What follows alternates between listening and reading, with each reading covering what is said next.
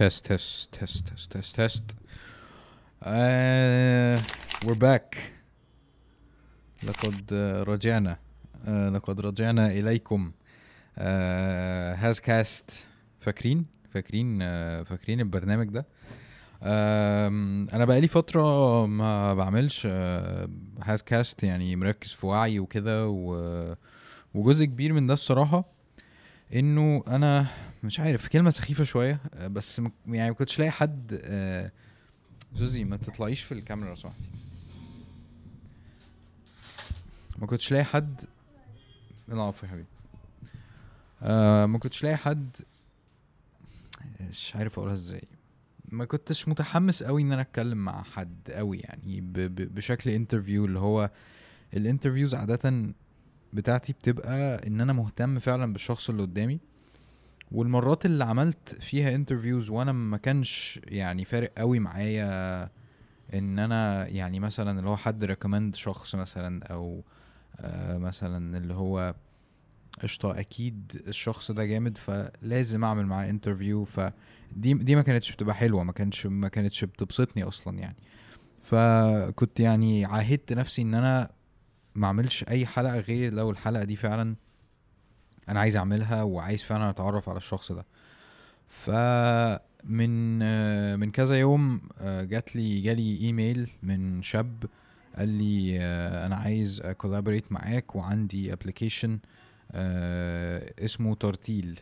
ال application ده آه، معمول علشان يساعد الناس إن هم يحفظوا ويساعد الناس إن هم يتعلموا قرآن أحسن. آه، وفي يوم ما إن شاء الله هيوصل آه، الذكاء بتاع البرنامج ده إن هو يساعد الناس إن هم يتعلموا تجويد.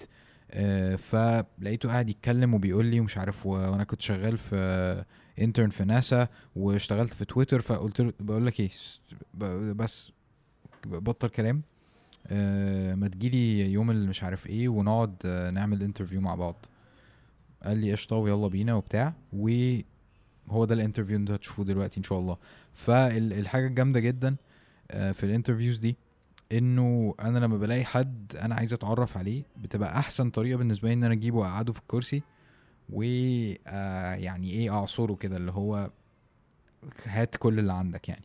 فده أظن اللي حصل النهارده آه، في الحلقة دي.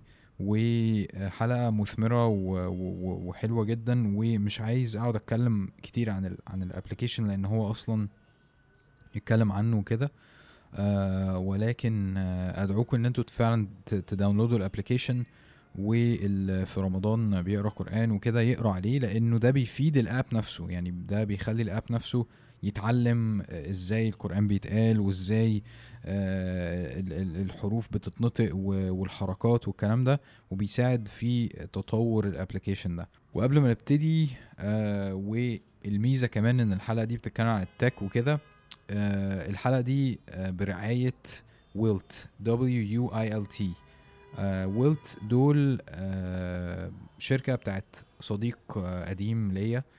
الشركة دي آه أو أو ال- ال app ده أو ال software ده هو website builder للي فيكو عارف Squarespace وعارف Wix آه إن أنت بتعمل موقع بتبني موقع من غير بقى كود ولا أي حاجة من الحاجات دي آه للناس اللي زي اللي ما بتعرفش في الكود والكلام ده.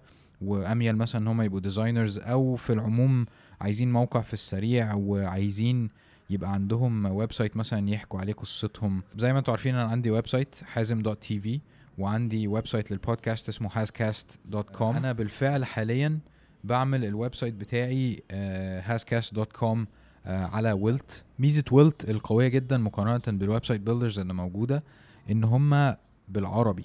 دي حاجة جامدة جدا وحاجة قوية جدا وحاجة مختلفة وحاجة أنا شخصيا بحب أدعم جدا ال- الحاجات اللي بتخاطب الناس بتوعي يعني بتخاطب المصريين والعرب والكلام ده كله. فدي حاجة لمستني جدا في الموضوع ده. فالميزة عندهم إن الدنيا عندهم مترجمة بشكل آه، قوي جدا وبشكل حلو جدا وسهل إن أنت لو أول مرة أصلا تتعامل مع الكلام ده تفهمه على طول يعني. فانا بدعوكم جدا إن أنتوا لو حد عنده آه، رغبة إن هو يعمل website آه، شخصي أو website آه، آه، يحط عليه info أو يعمل blog أو كل الكلام ده مفيش أسهل من ويلت. W U wilt.com wilt.com اللي هيستخدم promo code حازم H A Z E M آه هياخد 20% off على ال purchase بتاعه. يلا بينا نبتدي الحلقة. علي شوية.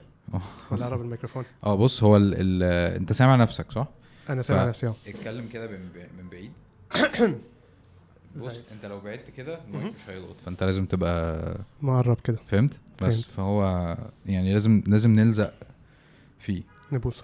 عامر بقى انت سمعت أيوه. سمعت. إيه رأيك؟ الكلام صح. عامر بيقعد يزعق فصوته بيروح ضارب في الحيطة اللي ورايا. أيوه. وصوته بيروح جاي في المايك بتاعي. فبيروح مبوظ لي الدنيا بيعمل صدى صوت رهيب بقى آه... nice أنا بقالي آه... بقالي كتير ما عملتش بودكاست اللي هو ال- البودكاست بتاعتي. آه... سبب رئيسي من ده إنه آه... يعني ما... هي حاجة سخيفة قوي إن أنا أقولها بس آه... هي حقيقية إن أنا ما كنتش لاقي حد interesting كفاية إن أنا أعمل معاه لقاء. ف... فلما اتكلمنا لما اتكلمنا امبارح اللي هو مش عارف أنا عندي app اسمها ترتيل. وكنت عايش في أمريكا ومش عارف كنت شغال في تويتر وكنت مش عارف إيه. لا ثانية واحدة ما أنا مش عايز أكمل كلام دلوقتي خلينا فاهم تعالى نقعد نتكلم وناخد وندي عشان يعني لو قلنا حاجة حلوة ممكن الناس تستفيد بيها وأنا في نفس الوقت الفورمات بتاع البودكاست. هو وسيلة بالنسبة لي إن أنا يعني أجيب شخص وأتعرف عليه بشكل يعني لو إحنا قاعدين لوحدنا يعني أنت مش هتبقى إيه مت- متهيأ إن أنا بص أنا هسألك مثلا خمسين سؤال دلوقتي ورا بعض فاهم؟ ال ال لو قاعدين في مكان لوحدنا الدنيا مش تمشي كده يعني. أيوه. فدي حجة بالنسبة لي إن أنا إيه آخد الشخص كده وأفرمطه. تمام. إيه الأخبار؟ الحمد لله كله تمام. الحمد لله. أنت الحمد لله. في مصر بقالك قد إيه؟ أنا في مصر من نص واحد تقريبا. آه كنت قاع- قاعد قبليها في النرويج وبعدين آه، قابلت رحمة فقلت إيه هاجي أقعد معاها شوية قبل ما نتجوز قابلتها فين؟ قابلتها فين؟ خليني أحكي لك ال- القصة. نايس أبدأ من فين؟ أصل أنت قلت النرويج فأنت قابلتها في النرويج؟ لا أنا كنت عايش في أمريكا. okay. وكان حد يعرفنا إحنا الاثنين وصلنا ببعض ماشي. وأنا ساعتها كنت في النرويج فقلت أنزل مصر عشان أقابلها وكده. جامد جدا. أيوه. ومن ساعة ما قابلتها لحد لما أنا عارف أنتوا اتجوزتوا بقالكم ما شاء الله دلوقتي شهر ونص. فمن ساعة ما قابلتها اتجوزتوا بعدها بقد إيه okay إحنا اتعرفنا على بعض في آخر شهر تسعة آه كان كله على زوم يعني دي بتبقى حاجة. بتحصل اليومين دول آه والنرويج كانت قافلة الحدود مم. آه وأنا كنتش أقدر أنزل مصر فكان صعب جدا إن إحنا إيه نتقابل مم. فقعدنا نتكلم مثلا على زوم شهرين ثلاثة وتحس إن هي إيه يعني academic جدا من ناحية الأسئلة. إن هو إيه؟ بودكاست بالظبط. آه بتفهم طريقة تفكير الشخص يعني بشكل عميق جدا. صح. بس في dimension اللي هو التعامل إلى حد ما ما بتشوفوش خالص. صح. فدي كانت حاجة أنا مقلق منها. آه لغاية لما نزلت مصر وقابلت رحمة وكده والحمد لله يعني الدنيا مشيت كويس. nice. جامد جدا. الناس آه، بقت بتتعلم على زوم وبتتجوز من على زوم جامد بالظبط. جدا. nice. لا عاش يعني ما شاء الله ربنا يبارك. آه، فانت يعني انت رحلتك بدأت آه، رحلتك الدراسية بدأت في أمريكا. مظبوط. مش كده. وانت كنت قاعد في مصر آه، لحد مثلا ثانوي ولا؟ لا أنا عملت ال high school بتاعتي في أبو ظبي. آه. كنت من من أولاد الخليج. nice. آه في العادة اللي بيحصل إن الناس بتقعد فترة وبعدين بتقرر إنها تمشي. فأنا خلصت ال high school وكان يعني بابايا بيفكر إيه هو المكان المناسب إن أنا أروح فقعدنا نبص في جامعات كتير. كان مكان لطيف جدا جدا جدا هو سيليكون فالي آه لأن شركات ال technology كلها فيه جوجل وفيسبوك وتويتر وأنا كنت عايز أبقى في ال tech. آم، فده كان المكان اللي إيه اللي أنا كنت عايز أروح فدخلنا أول حاجة نشوف الجامعات الكويسة. لقينا الجامعات الكويسة ستانفورد وبيركلي يعني دول جامعتين أساسيين. وبعدين تدخل على صفحة ال tuition تلاقيه ب 40 50 ألف دولار. قلت لا خلاص مش هقدم. فقعدنا حبة كده اللي هو إيه أنا عايز أروح بس مش عارف هروح إزاي. وبعدين آه، قابلنا حد في كاليفورنيا قال لنا لا ده في في في كاليفورنيا ثلاث أنواع جامعات. في جامعات public آه وفي جامعات private ال public بتنقسم ما بين آه حاجة اسمها UCs University of California زي UC Berkeley آه. وفي Cal State دي بتبقى إيه الجامعات الحكومية اللي هي بتبقى إيه درجة أقل. فلقينا إن هو ال Cal State تعتبر رخيصة جدا جدا جدا آه مقارنة بال مقارنة بالجامعات التانية. مم. يعني حتى ممكن تكون أرخص من جامعات في مصر. okay. آه فقلنا هي الجامعة مستواها يعني مش قد كده. بس لو أنت رحت وأنت في ال culture بتاع سيليكون فالي وقابلت ناس إن شاء الله يعني إيه ممكن تعمل حاجة كويسة. حلو جدا. كانت إيه الجامعة اللي أنت دخلتها؟ اسمها San Jose State San Jose أيوه. حلو جدا. آه هو عامة أنا كنت عايز أسألك على موضوع ال على موضوع الدراسة بس خليني آخد خطوة الأول لورا آه أنت يعني أنت أنت قعدت في مصر كويس. لحد آه لحد إيه قلت؟ قعدت في مصر مثلا لغاية الإعدادية لغاية الإعدادية أوكي وبعدين رحت قعدت مثلا تلات أربع سنين أو خمس سنين في في أبو ظبي مظبوط وأنت ال ال الشغف بتاعك عامة أنت طلعت في بودكاست قبل كده مبدئيا؟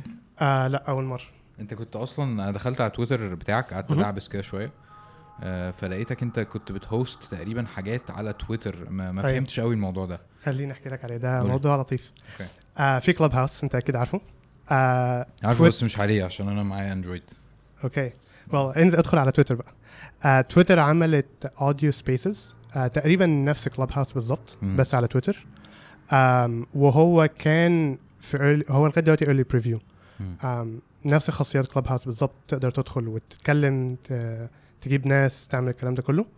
فأنا عشان كنت شغال في تويتر حد إيه ظبطني واداني إيه access. Nice. فبقيت عارف أدخل وأعمل spaces مم. فعزمنا ك... يعني جبنا كذا حد. كان أول واحد جبناه كريس من لانش كاد أنت آه. كلمته قبل كده. آه ويعني الحمد لله يعني لطيف جدا. مشكلة spaces دلوقتي إن هو ما فيهاش ال viral coefficient على عكس كلاب هاوس لأن كلاب هاوس لما حد بيدخل في ال room بيبعت notification للناس كلها. مم. تويتر دلوقتي بس بيطلع لك bubble فوق صغير. فالناس اللي بتدخل يعني إيه بتبقى الناس اللي على تويتر في الوقت ده وشايفة ال timeline جنب ال stories يعني. آه مش بيديك notification آه آه لازم أنت تبقى اونلاين بالظبط okay. و...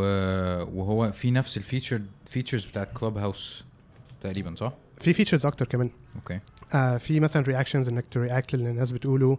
آه ممكن تعمل pinning ل tweets آه هو دلوقتي available على iOS وأندرويد وشغالين دلوقتي على web support حتى الناس اللي مش على الموبايل يقدروا يعني هو. app منفصل لا هو جوه تويتر مم. آه الناس اللي ليهم access يعني ليهم طريقة كده معينة بيفتحوا بيت space مم. وبعدين الناس التانية لما بتدخل على تويتر تويتر عملت feature فوق اسمها Fleets زي ال stories أيوه بيبقى أول واحدة خالص واحدة بنفسجية مم. بال space اللي الناس فيه okay وال interface شبه كلاب هاوس يعني copy paste مم. very creative yeah. آه حلو جدا طيب آه بص أنا أنا في, في دماغي timeline. فانا فأنا ماشي فيه يعني تمام. آه فأنا عايز أرجع تاني للتسلسل بتاع الدنيا ماشية إزاي وعايز أعرف أنت بتقول كنت عايز أروح سيليكون فالي ومش عارف إيه فايه هو ال- الدافع بتاعك وايه هو كان الحاجة اللي انت كان نفسك تعملها أصلا من زمان قبل الكلية وقبل الحاجات دي.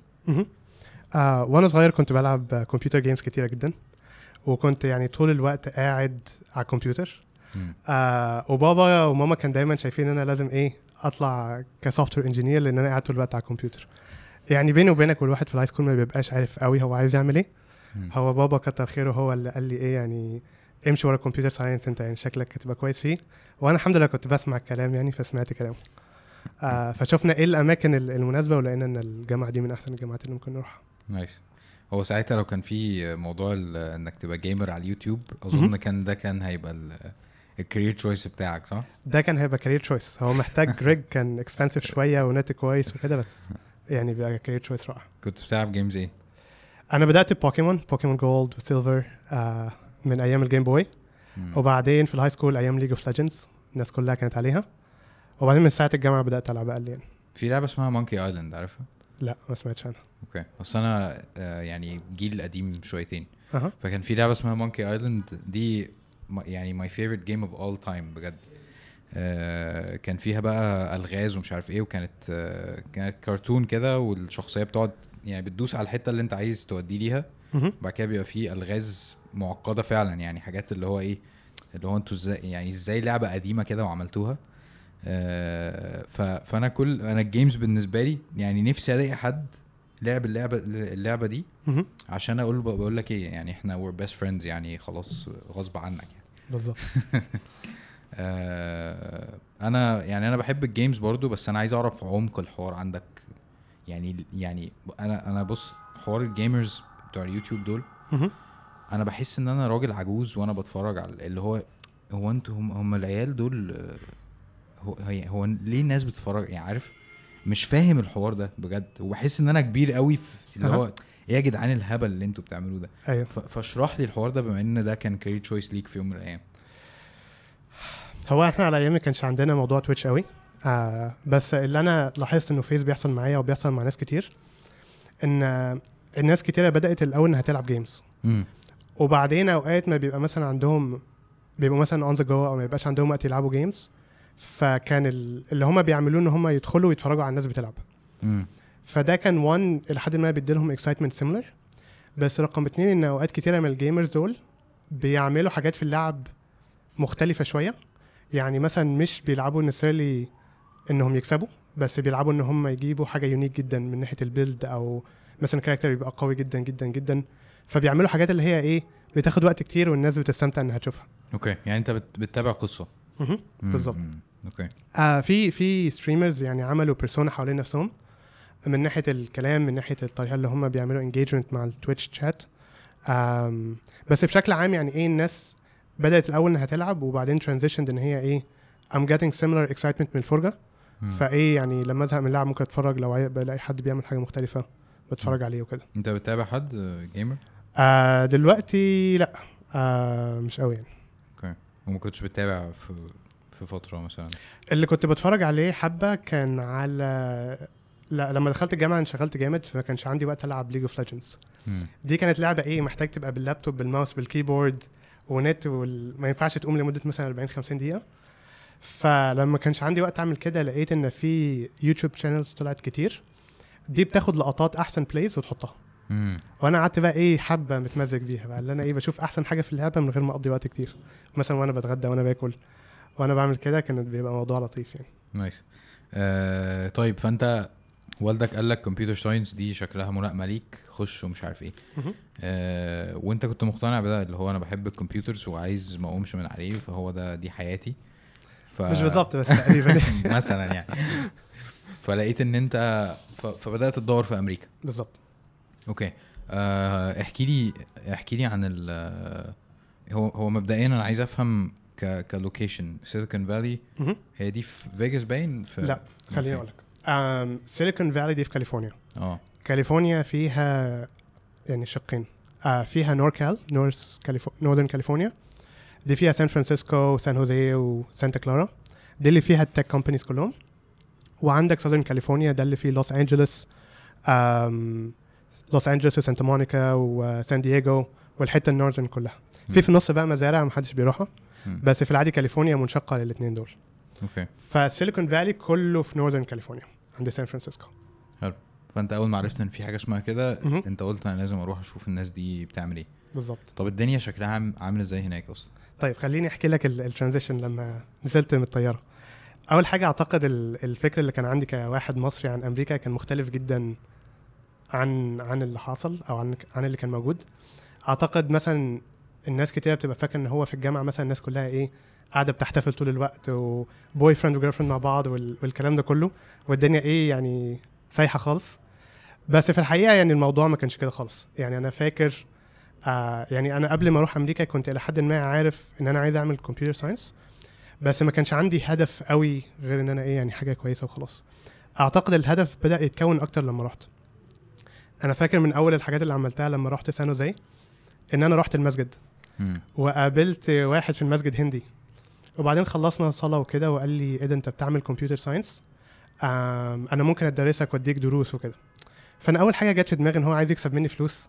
كبر حل عني يا عم أنا إيه مش مش فاضي. آه فالمهم قعد يشرح لي أنا ممكن أدرسك كذا وكذا وكذا. وبعدين في الآخر خالص قال يعني this is يعني completely for free. ده لاخوات المسلمين يعني. فأنا ساعتها إيه ده؟ هي الناس بتعمل لبعض إيه حاجات كده ببلاش عشان بس هم مسلمين؟ ف... فده كان أول يعني إيه exposure ليا مع. مع ال Muslim community وبعدين رحت الجامعة لقيت إن هم عندهم clubs كتير. كان من ال clubs بتاعتهم من ال clubs بتوعهم اسمه MSA. Muslim Student Association تقريبا كل جامعة في أمريكا فيها ال club ده بيختلف بالأحكام بتاعته بس موجود في كل الجامعات. ف... فالواحد راح لقى ما شاء الله الناس welcoming جدا و community حلو. وإن هم إلى حد ما ممكن على عكس مصر إن المسلمين قليلين. بيبقوا عايزين إن هم يبقوا مع بعض ويساعدوا بعض. علشان إيه يعني لحد ما الناس ما تضيعش وتفضل إيه يعني في within ال Muslim community هو أنت رحت هناك لوحدك صح؟ رحت هناك لوحدي. كان عندي 17 سنة. wow. كنت صغير. وما كنتش خايف يعني إيه إيه إيه الأحاسيس اللي كانت بتراودك وأنت في بداية الرحلة دي؟ آه كنت خايف جدا. آه وأعتقد يعني دي حاجة آه، لاحظتها في حياتي إن أنا الأوقات اللي أنت بتبقى فيها uncertain وأوقات اللي أنت فيها بتبقى خايف دي بتبقى أكتر أوقات أنت قريب فيها من ربنا. فأنا حسيت إن هو ده وقت أنا كنت قريب جدا فيه من ربنا. حتى سبحان الله الطريقة اللي لقيت بيها بيت أسكنه بابا كان عايزني أقعد مع مسلمين كانش عايزني أقعد إيه مع ناس غير مسلمين عشان بيشربوا وبيعملوا الكلام ده كله. فدخلت على موقع اسمه Craigslist ده الموقع اللي فيه ال- الشقق كلها بتاعت أمريكا أو ال listings يعني. آه فلقيت واحد حاطط شقة قدام الجامعة بالظبط واسمه فاروق ومسلم والإيجار كان رخيص جدا. كان كان ب 600 دولار. ف... فرحت مكلمه على طول واتفقت وإيه وعجبني جدا. وبعدين اكتشفت إن هو عامل غلطة إن هو بدل ما يحط العنوان كتب سان هوزي وخلاص. زي كده كتب Cairo Egypt. فجاب لك السنتر. فجاب لي السنتر اللي فيه الجامعة. آه هي كانت كان المكان بعيد بس هم ما شاء الله كانت عيلة مسلمة جميلة جدا جدا جدا. كانوا باكستان وكانوا مأجرين أوضة عندهم في الايه في الشقة. مم. آه فالمهم فأنا حتى كنت في لوس أنجلوس ساعتها من غير ما أشوف الشقة آه قلت له طيب خلاص تمام. وإيه واتفقت معاه وبعديها بأسبوع رحت وسكنت معاه وأنا ما شفتش الأوضة وما شفتش الشقة لأن هم كانوا ما شاء الله ناس مسلمين وناس كويسين. وقعدت سنين الجامعة كلهم ساكن معاهم. يعني كانت عيلة باكستانية يعني محتضنيني كأني ابنهم بالظبط بيأكلوني معاهم وبنصلي مع بعض وكانت حاجة جميلة قوي nice يعني أنت يعني يعني ال transition كان سهل جدا ما بين إن أنت في المطار وإن أنت في مصر وخايف قصدي في أبو ظبي وخايف وبتاع فكان ال ال النقلة كانت سهلة نسبيا بالنسبة لك هو صح؟ أعتقد أهم حاجة في أي نقلة في. آه، يعني بشكل عام ال community فاللي خلى الموضوع ده سهل بالنسبة لي ال community اللي كانت حواليا. فجزء كبير جدا جدا جدا من ال community كان ال Muslim Student Association. لأن هم طلاب زي زيهم. مش كلهم international بس اللي بيحصل في أمريكا إن الناس أوقات كتيرة بتروح الجامعة مكان بعيد عنها. مم. فممكن مثلا حد في لوس انجلوس يروح سان هوزي فهو عايش لوحده. فبتلاقي إن أنت عملت شلة أصحاب كلهم مثلا عايشين لوحدهم فاضيين بتروحوا الجامعة المكتبة تدرسوا مع بعض تصلوا مع بعض. فال فال community ده كان جميل جدا. حلو جدا. كنا الصبح بنروح الجامعة. وب... يعني وبعد الظهر بنروح المسجد. آه ودي برضو حاجة أنا شايفها جميلة في المساجد في في الحتة اللي أنا كنت فيها إن هو المسجد مش بس مكان للصلاة هو المسجد مكان ل activities كتير جدا. يعني المسجد اللي أنا كنت بروحه كانوا عاملين كده desk كبير للطلاب الطلاب كلهم بيروحوا إيه زي مكتبة جوه المسجد وكان في مسجد تاني بعيد شوية كانوا عاملين ملعب basket وكانوا عاملين lounge في PlayStation وكده عشان الأولاد يجوا يلعبوا. فالمسجد بيبقى أكتر منه community center على إنه بس مكان للصلاة. فالحمد لله ال community اللي كانت حواليا دي هي كان جزء كبير جدا جدا من ال transition يكون كويس وإن أنا اتشكلت بالطريقة اللي ربنا أراد إن أنا أتشكل بيها مم. أنت كنت حاضر رمضان هناك السنة اللي فاتت صح؟ آه رمضان السنة اللي فاتت كنت في نرويج بس اللي قبليها قبل الكورونا كنت في آه أمريكا مم. قبل و- الكورونا آه ورمضان في أمريكا الحقيقة يعني تقريبا أحلى رمضان قضيته في حياتي. nice. يعني دي ممكن تبقى آه، صوتها غريب شوية بس يعني ده اللي أنا لاحظته. لأن أمريكا ال community بيبقى صغير في الحتة اللي أنا كنت فيه كان في سان هوزي أو سان فرانسيسكو المنطقة دي. بتحس إن في sense community قوي جدا إن الناس بتفتح بيوتها للناس اللي ما تعرفهاش. يعني في رمضان بتلاقي في calendar على موقع اسمه muslim.events أي حد بيعمل فطار وبيبقى عايزه يبقى مفتوح بي بيحطه على الموقع ده مم. وتلاقي إيه تقريبا كل يوم في رمضان عندك ثلاثة أو أربعة options من أماكن ممكن تروح تفطر فيها لأن سان فرانسيسكو unique شوية إن معظمها عزاب مش مش ناس متجوزة ل dynamics كتيرة موجودة فيها يعني. ف... فبيبقى تلاقي إن هم كل يوم تقريبا أنت بتروح تفطر في حتة مختلفة ده يا إما بيبقى مثلا مسجد عامل فطار جميل يا إما non-profit organization يا إما مثلا ال employees بتوع جوجل قالوا إحنا عايزين ال community members يجوا يفطروا معانا. فبيبقى ال vibe بتاعه جميل جدا. وبعدين بتقابل المسلمين كلهم بقى اللي إيه في المنطقة. مم. فبتحس إن أنت يعني عرفت ال- الناس كلها. المسلمين من كل العالم بقى مش آه، مش مصريين بس ولا كل الفئات مش كده؟ هو diverse يعني من أكتر الأماكن ال diverse اللي أنا رحتها بس بتلاقي في الآخر demographics معينة. يعني معظمهم يا إما عرب آه يا إما Desis آه Desis يعني هنود وبتاع. هنود وباكستان. علشان ال tech بيبقى معظمه يعني إيه من. الناس دي صح صح nice هو أنا أنا عامة آه، النجاح بتاعي النهارده في في الحلقة دي إن أنا أطلع منك معلومات. أكتر من مراتك عارفاها هي هي زوجته قاعدة أصلا جنبه هنا بس مش طالعه في الكادر. فأنا لو خلصت وبعدين اكتشفت إن أنا مثلا 50% من المعلومات اللي أنا طلعتها دي أكتر من هي عارفاها يبقى أنا كده نجحت. أعتقد يعني دلوقتي مثلا 20 30% معلومات هي ما تعرفهاش okay nice إحنا on on the right عاش جامد جدا. آه حلو. فأنت آه برضو فكرة إن أنت بتقولي مش عارف في النرويج وما أعرفش إيه فأنا هاجي لنقطة إن أنت كل شوية في حتة. آه بس الأول لازم أعرف آه أنت أنت درست computer science اسمها كده ولا. درست إيه؟ computer science okay. وقعدت أربع سنين ولا؟ قعدت ثلاث سنين ونص.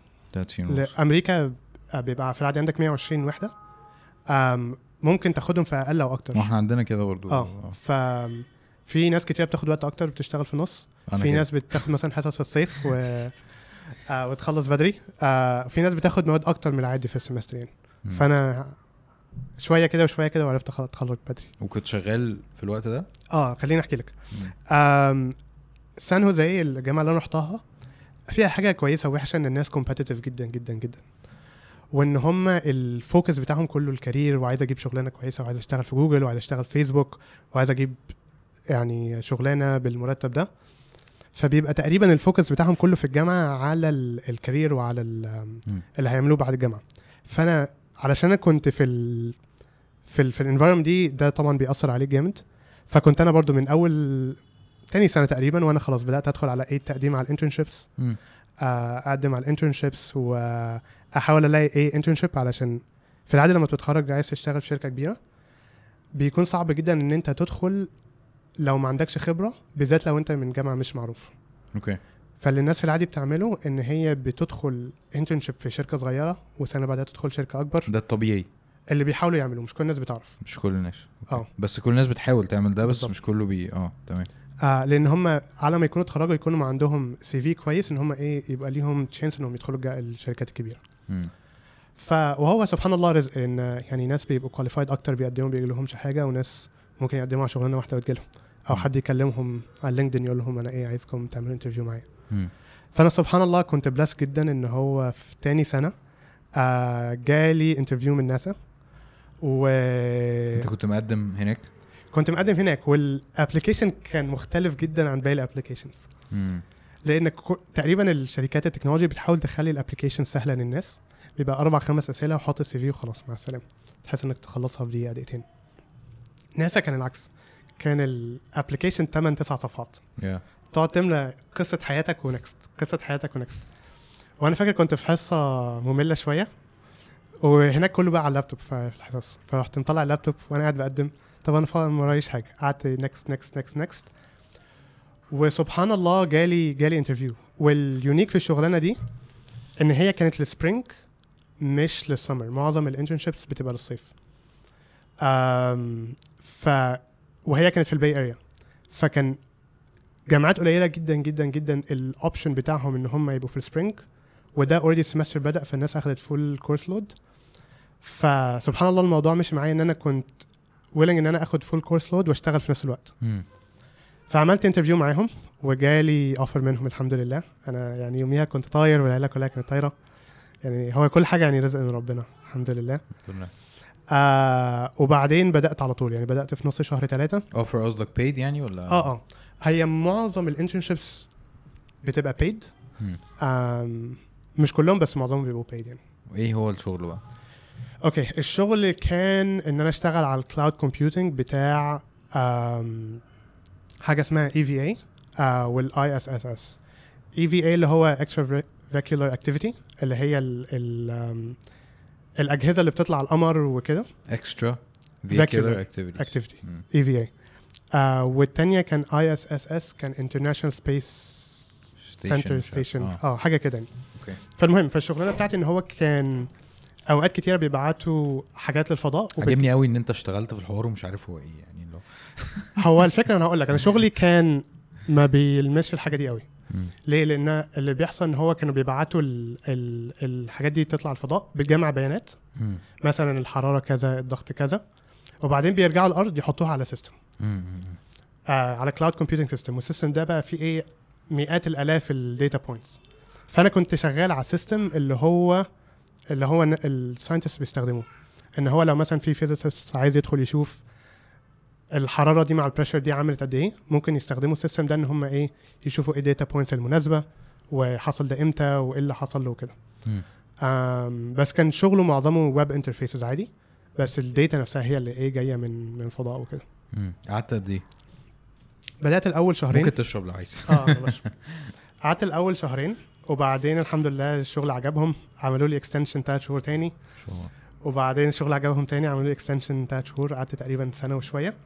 وأنا الحقيقة كانت ناسا حلوة بس أنا إيه بدأت إيه أزهق يعني. مم. وكنت وصلت لمرحلة إن هو يعني ده برضه في ال cycle إن الواحد أول ما الحاجة بتجيله بيبقى يعني grateful جدا وبعد شوية بيبقى إيه يعني خلاص يعني بيزهق. سبحان الله. فالمهم فقعدت سنة وأنا خلاص يعني إيه بدأت أزهق. وبعدين كنت بعمل نفس الشغلانات اللي ال full timers بيعملوها. مم. بس I'm getting paid زي كأني intern يعني. آم وخلاص بعد شوية بيبقى نفس الشغل repetitive over and over again يعني على عكس لما تبقى داخل شغلانة لسه جديد بتتعلم كتير قوي يعني انت ال يعني انت ال ال ال الترند بتاعك كان عامل إزاي من حيث يعني انت رحت ك intern وفي الأول كنت trainee وما أعرفش إيه. وحاجات زي كده ووصلت في الآخر لإيه يعني انت كنت مسؤول عن حاجات ولا.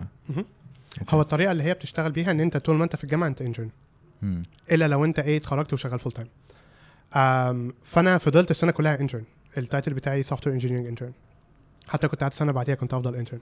لغاية لما أتخرج وبعدين هيدوني full time offer إن أنا ابقى إيه full time employee ففضلت حبة كده. والفكرة في ال internships إن أنت في العادي بتبقى عايز تدخل عشان تتعلم. بس اللي حصل معايا إن أنت شوية خلاص اتعلمت كل حاجة وأنت قاعد بتشتغل عادي يعني.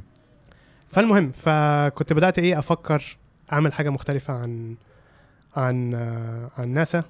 جالي ساعتها offer من شركة اسمها Groupon ما أعرفش كانت. مشهورة في مصر ولا؟ لا مش في مصر بس اللي عارفها يعني في أمريكا هي بتاع بتاعت codes وحاجات زي كده صح؟ بالظبط. Groupon كانت عكس ناسا يعني 180 درجة. ناسا كانت عشان منظمة حكومية بيدوك مثلا مرتب أقل حاجة خالص. عشان لازم دايما يقول لك ال tax money ولازم ال tax money يبقى justified ومش عارف إيه. Groupon كانت بتدي ال interns فلوس إيه يعني من بالهبل. آه ناسا كان strict جدا في ال... في الشاي في السكر في كل حاجة ممكن كنت بتدفع حتى عشان تاخد سكر. يا آه Groupon كان بيحط لك lunch وعندك snacks bar كبير تيجي في أي وقت تاكل وتشرب زي ما انت عايز. آه وال lifestyle أكتر بتاعت الشركة كان ناسا ناس عواج... مش عواجيز ناس ناس كبار. وبيبقوا في المكان مثلا 15 20 سنة آه أو 10 سنين plus لأن هم إيه؟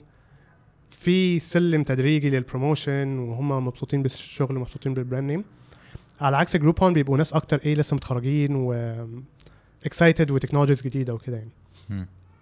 ف... فأنا accepted ال offer من Groupon ده كان internship برضو؟ كان internship لآخر صيف قبل ما أتخرج. آم، وبعدين ممكن أقول لك أحكي لك أكتر إيه اللي كان بيحصل in parallel في الجامعة مش في الشغل. قول لي في الجامعة بدأت اتعلق أكتر وأكتر بال Muslim community بال MSA ولقيت إن أنا ب... كان كان ال community ده كان حاجة مهمة جدا بالنسبة لي ك development إن أنا أحافظ على ديني وإن أنا أبقى مسلم وكده فقلت إن أنا عايز إيه give back وإن أنا أبقى part involved من ال community فبدأت أساعد في activities on campus إن إحنا نعمل مثلا آه إفطار في رمضان إن إحنا إن إحنا نعمل activities مثلا game nights social nights وأعتقد ده فرق أعتقد كبير ما بين مثلا. شوية Muslim communities في أمريكا وما بين مصر. أنا أعتقد في مصر بيبقى اللي أنا فاهمه إن هو بيبقى أكتر حاجات ليها علاقة ب... يعني بالدين وبتبقى إيه دارسة أو بتبقى إيه حاجة directly ليها علاقة بالدين. على عكس أمريكا حسيت إن معظم يعني كتير من ال interactions كان بس إحنا إيه جايين نعمل حاجة مع بعض كمسلمين وإن إيه نخلي community لبعض بحيث إن إحنا نفضل إيه steadfast وماشيين على الطريق الصح يعني. فكان كتير من ال activities دي activities fun يعني. ف فا over الثلاث سنين ونص الجامعة بقيت involved أكتر وأكتر في ال community وحسيت إن دي حاجة إيه أنا عايز أفضل involved فيها um, فصيف 2016 عملت group مع كذا واحد صاحبي اسمه Minterns اسمه إيه؟ Minterns Minterns آه Minterns ده لو حد عايز يدخل عليه Muslim interns يعني ولا؟ Muslim interns بالظبط. group لل Muslim interns اللي في ال Bay Area ال Bay Area unique لإن فيها كل شركات التكنولوجيا الكبيرة. Apple Google Facebook Twitter Uber Lyft أي شركة تكنولوجيا كبيرة 95% chance إنها إيه تبقى موجودة في ال Bay Area. و interns من كل أمريكا ومن كل العالم بيروحوا يشتغلوا هناك في الصيف. المشكلة إن الناس بتروح ما تبقاش عارفة أي حد خالص وبيبقوا عايشين لوحدهم. في العادي بيبقى حاجة مثلا جوجل مديه housing للطلاب آه، أو لل interns وبيبقوا مقضيين الصيف كله لوحدهم. فانت كنت عايز تكرر نفس اللي حصل معاك وتحتوي الناس دي. بالظبط. فاحنا فكرنا ليه ما نخليش community لل Muslim interns ان هم إيه يعرفوا بعض وي آه ويبقوا إيه يعني يعمل يبقى ليهم community مع بعض ومسلمين واصحاب بدل ما هم قاعدين لوحدهم الصيف ده. فسبحان الله قررنا نعملها. آم وكان كان الحمد لله يعني الفرق في الناس اللي جم كبير جدا جدا جدا. بتلاقي إن هو الصيف بيخلص. الناس في رمضان تقريبا كل يوم بتفطر مع بعض. آه ال interns كتير منهم بيبقوا paid وشركات كبيرة بيدفعوا كويس فبيبقوا عايزين يعملوا رحلات ويروحوا هنا ويجوا هنا. وبعدين بالصيف بيخلص بيبقوا دول أفضل أصحاب ليهم عملوه في الصيف كله. والأهم من كده إن هم بيفضلوا متمسكين بدينهم ومتمسكين إيه بال بيبقوا part من ال... من ال Muslim community طبعا أنت اتعرفت على ال co-founders من خلال الموضوع ده صح؟ بالظبط. أوكي. آه بس غير كده آم، وأنا بشتغل وأنا بقدم على ال full time واحد من Minterns اللي عمل لي refer لتويتر. فشركات ال tech الكبيرة بيبقى they value referral جدا جدا جدا على إنك إيه apply online. مم. حتى يعني ناس كتير بتقول لي مثلا عايز أشتغل في شركة X لو أنت قدمت online ال chance إنك يجي لك interview قليل جدا. بس لو حد من هناك عمل لك referral تقريبا 100% في حد هيراجع ال application مش شرط يجي لك interview. فالمهم فواحد من Minterns عمل لي referral معلش هي Minterns دي كانت فين؟ يعني ده كان ده group group واتساب ولا platform ولا website هو كان organization آه كان عندنا إحنا Messenger group آه كنا مثلا 200 شخص ولا حاجة. وكنا بنعمل كل أسبوع events كنا مثلا events مثلا بنعملها كان فاكر كان يوم الاربع لما أنا كنت في Groupon عملنا tech talk مع co-founder مع founder مسلم باع الشركة بتاعته ب 55 مليون ولا حاجة. ده مين هو؟ آه اسمه خالد حسين آه. آه. إيه الشركة؟ اسمها Tilt كانت شركة crowdfunding أيام 2012 ودخلت في حاجة اسمها Y Combinator جابوا فلوس من Andreessen Horowitz وإن شاء الله عملوا شغل كويس يعني Tilt T Y L T ولا T I L T. وبعدين باعوا الشركة ال Airbnb أنا بتهيألي سمعت قصة زي كده لأن إحنا عندنا في مصر أصلا ال community بتاع بتاع ال tech community يعني آه وال startups وكده. آه يعني بدا بدأت الدنيا تزدهر شوية وبدات وبدأنا نقلد اللي بيحصل بره جدا وبدأ يبقى في عين على على مصر من حيث ال funding ومش عارف إيه. فكل شوية لو أنت يعني جزء من ال community ده بتلاقي مش عارف مقالة عن معرفش مين جالهم funding كذا ومش عارف إيه. و... وفي ناس بيبقوا مهتمين بقى بال يعني طبعا إحنا في مصر الواحد ما بيقولش قوي إن هو أو أو الناس ما بتظهرش قوي إن هي بتهتم بال باللي بيحصل للمسلمين ومش عارف إيه. بس deep down كده لما بتلاقي واحد عربي ولا مصري ولا مسلم ولا بتاع برضه بتلاقي الناس فرحانة وبتشير وفخر العرب والليلة ال- الرخيصة دي. ف... ففي الأغلب كل اللي بيحصل عندكم دلوقتي بقى بقى حاصل عندنا فأنت لما بتقول في حاجة اسمها Y Combinator فكل الناس اللي هو في الأغلب اللي هيتفرج على البودكاست ده. آه، أكيد هيبقى مهتم باللي إحنا بنقوله لأنه okay. أول ما يفتح يلاقينا بيتكلم عربي وإنجليزي مع بعض هيقفل ويمشي عارف فاتكلم براحتك ماشي تمام.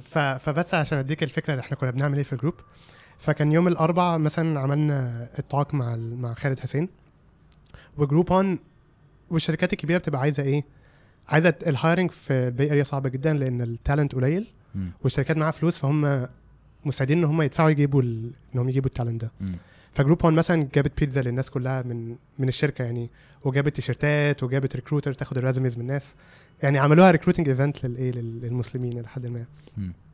وبعدين يوم الخميس عملنا game night في جوجل فجوجل بي أي حد ممكن يطلع badges guest للناس اللي جاية فعمل واحد من الناس في جوجل عمل badges عملنا game night سهرنا قعدنا دعاكوا. هناك يعني؟ آه آه. آه حلو. هم عندهم game room عندهم شغل جامد قوي يعني جامد. جدا. يعني أنت بت كنت ب... يعني أنت created community بتاع مسلمين. جوه Silicon Valley بالظبط. جامد جدا. وكان ال tech كان الناس اللي هي أصغر شوية يعني. وكان كان في حاجة أصلا كده قبل كده ولا أنت ال... كان بيحصل كده مع groups من جامعات معينة. يعني مثلا كان معروف شلة MIT ما شاء الله كتير منهم كانوا بيجوا ال- ال Bay Area فبيبقوا كلهم عارفين بعض. فبيبقوا إيه هم خمسة ستة مع بعض عارفين بعض بيخرجوا مع بعض طول الوقت. بس الناس مثلا اللي بتبقى جاية من حتة تانية مثلا حد جاي من مصر. بيتكبروا عليكم يعني عشان هم لا لا لا بالعكس مش بيتكبروا خالص. بس هم كانوا هم أصلا يعرفوا بعض فهم مع بعض. إنما الناس التانية ما بس. يعرفش أي حد خالص آه. حد من مصر ما يعرفش أي مسلم هناك يعني. يعني دلوقتي في حاجة اسمها منترنز؟ و... والناس بتتقابل لسه و... و... امين في كورونا في أمريكا it's very strict على العكس مثلا okay بدأوا يفتحوا بس لحد ما still strict بس في حوار يعني في, في. حوار آه يعني ممكن لو أي حد دخل على minterns.com يسجل إن هو إيه آم، رايح يعمل internship في أنهي شركة وهيروح إمتى وكده وحد هيرد عليه هيقول له يعني اتفضل ادخل على ال group حد هيكلمه يقول له لما توصل يعني ممكن اساعدك ندور على شقة جامد جدا. الكلام ده كله يعني جامد جدا بس انت كاتب في. في ال bio بتاعك أو مش فاكر فين على ال website تقريبا إن أنت community builder. فأنا بعتبر نفسي كده برضو. فالحوار ده الحوار ده قوي جدا و... وأنا شايفه ضروري إن الواحد فعلا يحاول يجمع ناس حوالين ال يعني حوالين الحاجة الغريبة اللي عنده عارف؟ لأن دي حاجة أنت جمعت ناس على حاجة غريبة. مهم. مش غريبة اللي هي وحشة بس غريبة اللي هو intern مسلم جاي مش عارف إيه ف هو niche آه. niche بالظبط. ف- فال niche communities دي آه، آه، يعني أنا مش عارف أنا أنا أظن الاحتياج بتاع إنه الواحد يبقى عنده community حواليه آه، مثلا زي أنا يعني إن هو أنت بتفتقد لحاجة عارف فأنت بت- بتعوز تخ- تخلقها حوال- حواليك بتعوز بتعوز تعظم الحاجة دي جدا حواليك آه، فبحس إن هي نابعة من آه، من نقص معين. فاهم قصدي؟ مظبوط. وهي الطريقة اللي إحنا كنا بنفكر فيها أكتر إن هو لو الناس دي ما علي ما حواليهاش كوميونتي تدعمها ممكن إيه اللي يعملوه؟ ممكن يعمل يعملوا مثلا هم يصاحبوا ناس مثلا مش مسلمين ممكن يكونوا بيعملوا حاجات غلط. يعني إيه يبعدوهم شوية عن الإسلام. ممكن مثلا يبقوا واحدين الصيف كله مش لاقيين حاجة أو متضايقين أو, أو يعني زعلانين. وهو يعني في حديث بيقول إن يعني إن أحب الأعمال إلى الله إدخال السرور على قلب مسلم. فإحنا حسينا إن دي حاجة يعني إيه مهمة إن إحنا نعملها. وهو يعني فرض آه يعني فرض كفاية. لو في حد بيعمله خلاص مش لازم كل حد يعمله. بس إحنا يعني in our case ما كانش في حد بيعمل الشغل ده. nice. حلو جدا. آه، تويتر. ماشي خليني أحكي لك. تويتر جت إزاي؟ أنت زهقت من الأسئلة ولا؟ لا لا أنا حابب الأسئلة. nice. أنت زهقت؟ لا أنا ما بزهقش. الحمد لله. مية. أنا ما زهقتش كمان. آه okay تويتر. آم، هحكي قصة personal شوية يعني ما قلتلهاش للناس كتير. قلتها لمراتك؟ قلتها لمراتي. إيه حاجة مشكلة. مش مشكلة عادي. okay. أم أنا الحمد لله وأنا بتخرج كان جالي جالي offers كتير جدا. من شركات كويسة. وكنت في مرحلة إن أنا الحمد لله ال CV بتاعي كويس كفاية إن أنا إيه يعني أعمل interviews مع شركات كويسة. ففي شركة اسمها روبن هود ما أعرفش سمعت عنها ولا لأ. روبن هود دي لو سمعت عن AMC وال GameStop اللي حصل في ال stock والكلام ده. كله. okay روبن هود دي شركة startup طلعت جديد. آه، بتعمل stock trading ببلاش للناس في أمريكا. وكانت تقريبا من يعني أقوى ال startups اللي طلع اللي إيه في أمريكا في 2017 18 كان معاها funding بالهبل. كان يعني إيه بتعمل trading ببلاش يعني ما بتاخدش fees على ال trade على ما بتاخدش دي fees على ال transactions ففي العادي لو أنت هتشتري مثلا stock من جوجل هتدخل على موقع اسمه شواب أو فيداليتي هتاخد stock هتدفع عليه مثلا 2 3 دولار transaction fee حلو. روبن هود قالت إحنا هنخلي ده كله على ال mobile app وهنخليه ببلاش. يعني هتشتري stock ب 100 دولار هتدفع 100 دولار مش هتدفع زياده وهتبيعه ب 110 هتدفع 110 مش هتخسر حاجة. بس بت sign up في ال app أو بت... بالظبط. آه. وجالهم funding لما ساعتها كان مثلا 320 مليون دولار ولا حاجة. مم. وكانت شركة صغيرة جدا. بس اللي اهم من كده إن هي الشركة دي كانت معروفة إن هم بياخدوا أحسن engineers يعني إيه في العالم كله. وكان competitive جدا جدا إن حد يدخل فيها وكان حلم معظم الناس كتيرة إنهم يدخلوا في يدخلوا في الشركة دي. فسبحان الله جالي interview منهم وقعدت أعمل interview معاهم حتى كان عندي midterm يوميها ما رحتوش عشان أروح ال interview يعني. وجالي offer وكان offer تقريبا يعني أقوى offer جالي يعني جالي في حياتي. وحتى ال signing bonus نفسه كان إيه ممكن اللي الناس بتاخده مثلا سنين هتشتغل. كان ال signing bonus إن أنا أمضي. فأنا كنت excited جدا وبعدين أهلي قالوا لي لأ إحنا مش عايزينك تشتغل في ال في الـ finance. لأن ال- finance يعني هتدخل على ربا وبعدين هتفضل في ال finance وهتفضل في المجال ده وإحنا مش عايزينك المكان ده. okay. فالمهم فدخلت أدعبس أكتر في الشركة بتجيب فلوس إزاي؟ ولقيت إن من الطريقة الأساسية اللي هي بتجيب بيها فلوس هو عن طريق الربا. وساعتها كان عندي إيه يعني conflict كبير جدا لأن يعني دي شركة أنا فعلا كنت نفسي أشتغل فيها ومش بس نفسي أنا جالي ال offer منها وال offer قوي جدا. وفي نفس الوقت يعني إيه ممكن يكون فيها حاجة غلط يعني. فكلمت شيوخ في أمريكا شيوخ في أمريكا لحد ما lenient أكتر من مصر. أنت على علاقة بيهم؟ يعني تعرف ناس منهم؟ أعرف ناس منهم وفي ناس برضو إيه متخصصين بيبقوا حد بيعرفك بحد بتتكلم مين. مثلا اتكلمت مع؟ أم اتكلمت مثلا مع حد اسمه أح... إيهاب بدر. من الجميل في أمريكا إن هو بيبقى شيوخ مش شيوخ بيبقى في ناس في ال community بت... بيبقوا مش necessarily شيوخ بيبقوا شغالين وفاهمين ال... بيبقوا فاهمين الايه ال... بيبقوا عندهم depth من الإسلام بس برضه بيبقوا شغالين زيك وفي السيليكون. فالي فإيه they can relate to you بطريقة قريبة يعني. طبعا فاتكلمت مع حد اسمه ايهاب بدر آه واتكلمت مع مع شيخ آه مش فاكر كان مين بس كان شيخ يعني معروف آم وال واللي قالوه بشكل عام قالوا إن هو في أمريكا صعب إن أنت تلاقي income 100% حلال. آه فمثلا لو أنت شغال في Apple Apple بتعمل تليفونات بس عندها فلوس في البنك بتعمل interest من الفلوس اللي في البنك بتاعتها فاللي انت بتعمله ان انت بتتأكد ان معظم الدخل حلال وخلاص بتقول ان انت عملت اللي عليك وكده كان في رأي تاني بيقول لك ان انت لو شركة بتعمل جزء حلال من ال income وجزء حرام you assume ان الفلوس اللي جاية لك من الجزء الحلال ومش من الجزء الحرام مم. بس الحقيقة يعني أنا بصيت لنفسي وما استريحتش مم. ويعني قلت إيه خلاص أنا I will not accept the offer ويعني إيه ربنا يسهل وهيجي لي حاجة تانية فالمهم اي ما accept تش ال offer الناس ما كانوش مصدقين نفسهم. اللي هو الناس كلها عايزة تشتغل معانا يعني أنت والولد بعت لهم ايميل ولا عملت إيه؟ بعت لهم ايميل أول حاجة كنت بحاول إن هم إيه ما ي... ساعتها كنت لسه صغير يعني كنت بحاول أقول لهم إيه إن هم يدوني signing bonus دلوقتي بدل ما قبل ما أبدأ علشان إيه أنا لسه في الجامعة وإن أنا أقدر أسافر وكده قبل ما أبدأ شغل. قالوا آه حاضر مش مشكلة. خد يا عم ادي إحنا مش مشكلة نديك الفلوس. وبعدين قعدت أفكر وبعدين قلت له إيه لا يعني إيه مش هقدر أعمل. بعت له إيميل قلت له مش هقدر أعمل accept ال offer الراجل كان مستغرب جدا جدا جدا. اللي هو يعني المشكلة في الفلوس هنديك فلوس زيادة. يعني قول لي أنت بس عايز كام؟ قال الشركة في حاجة مش عاجباك. الشركة كان ال employees فيها يعني ما شاء الله جامدين جدا. فالحقيقة ما عرفتش أقول له إيه. قلت له يعني بس I decided it's not the right career choice. فراح قال لي طيب أنا هكلمك تاني.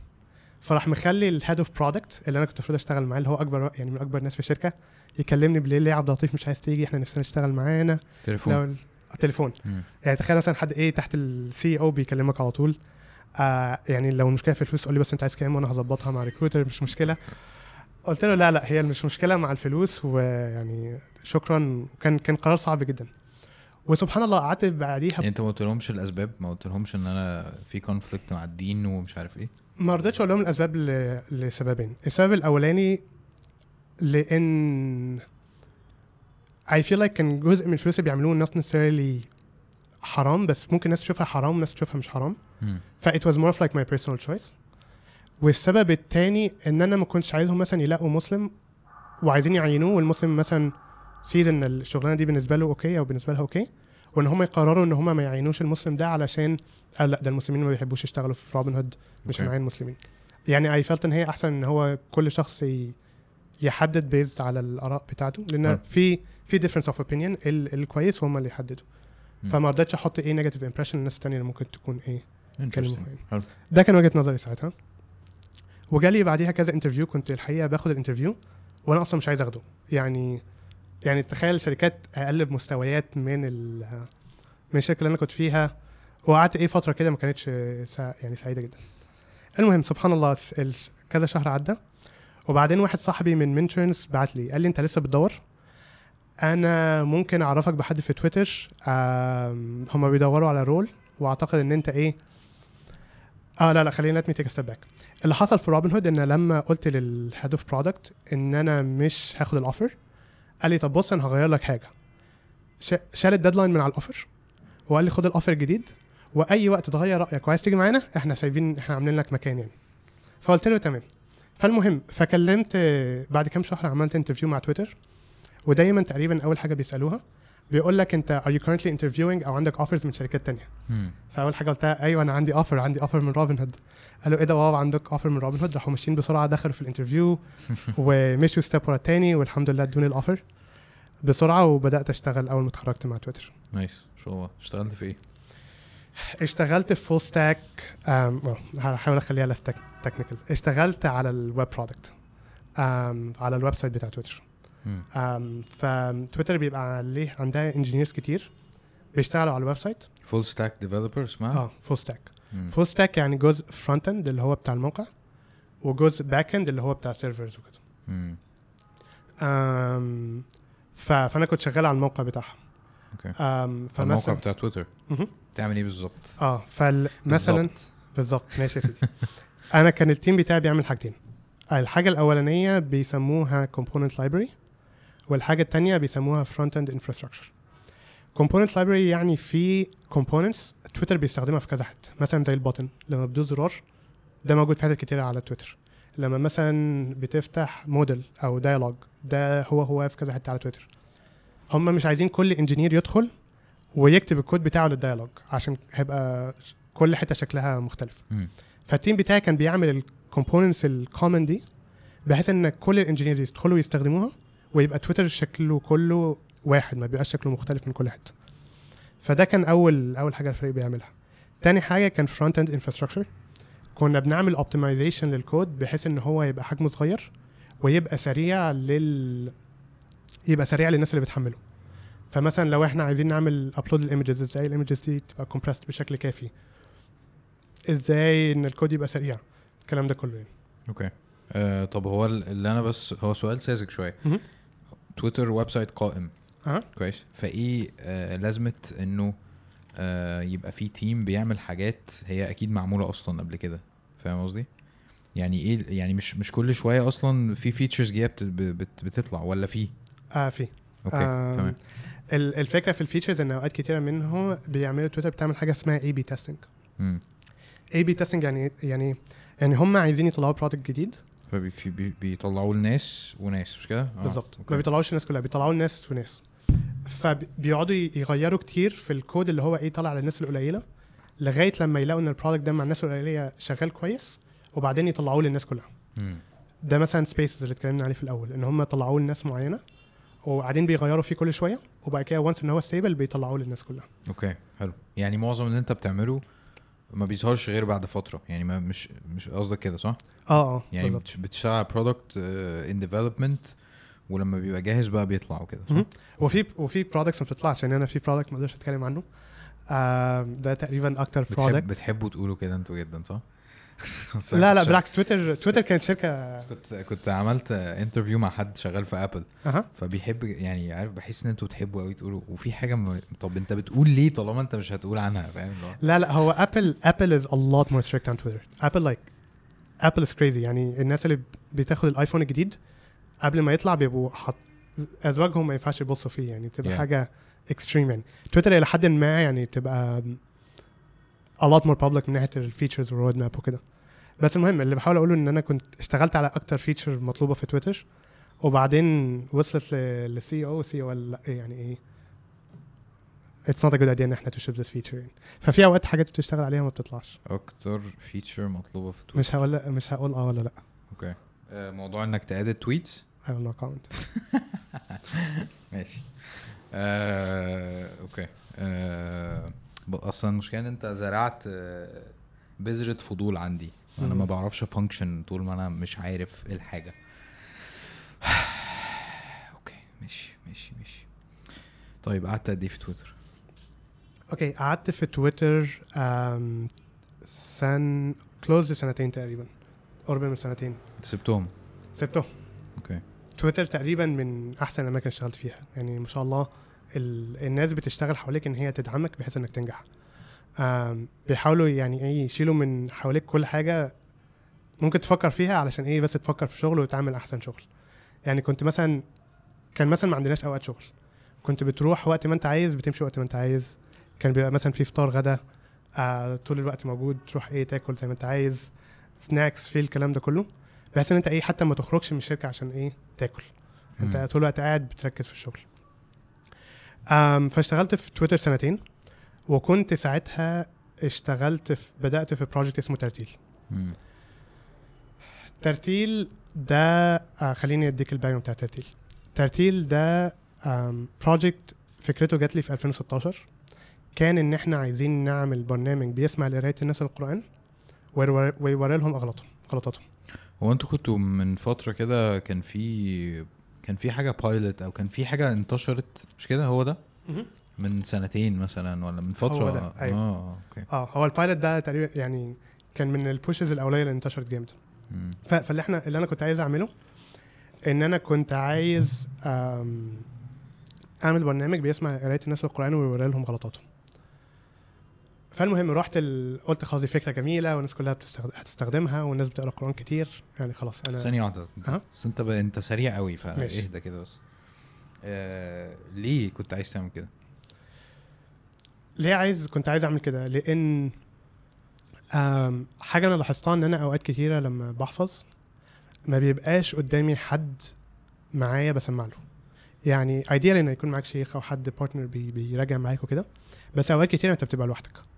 وأوقات كتيرة مش بس بتبقى لوحدك بس بتبقى بتحفظ أو بتقرأ في أوقات غريبة. مثلا بتحفظ الساعة واحدة بالليل بتحفظ وأنت رايح على الباص. ففي الحالة دي أنت ما عندكش حد قدامك يقدر يصح يساعدك ويصلح لك في إيه؟ في في الحفظ بتاعك. okay. ف... فده كان السبب الرئيسي. حلو. ف ولقيت إن هو إيه؟ مفيش قرآن application بيعمل الموضوع ده. وقلت يعني دي فكرة كويسة وهتستخدم كتير خليني إيه أشتغل عليها. مم. ده كان في 2016 فساعتها كنت لسه مبتدئ شوية. وما زلت مبتدئ بس قلت إيه أشوف في ال development ولا في إيه بالظبط؟ في ال engineering أيوه. تمام. فقلت إيه هسأل حد بيفهم في ال machine learning ال machine learning ده مجال تعلم الآلة اللي هو ال ال الآلة بتقعد تسمع أو بتشوف samples كتير وبعد شوية بتفهم ال patterns فمثلا اديت لل machine مليون صورة قطة ومليون صورة كلب. ال machine هتفهم القطة شكلها عامل إزاي والكلب عامل شكله عامل إزاي؟ وبعدين لما تدي لها صورة جديدة تقول لك دي قطة ولا كلب. حلو. ده ده, ده شق في ال AI شق في ال AI بالظبط. تمام. في ال artificial intelligence تقريبا very similar applies للي إحنا بنعمله. إن أنت بتدي لل machine sample قرايات كتير جدا جدا جدا وبعدين ال machine بتفهم لما تقول قل دي قاف ودي لام. okay. لما تقول قل القاف عليها ضمة. وبتبدأ تفهم أنت بتقول إيه وممكن تعرف لك إيه الغلطات بتاعتك. فالمهم فقلت أشوف حد كان ساعتها في ستانفورد. فاهم في المجال ده كويس جدا. يعني هو ده التخصص بتاعه.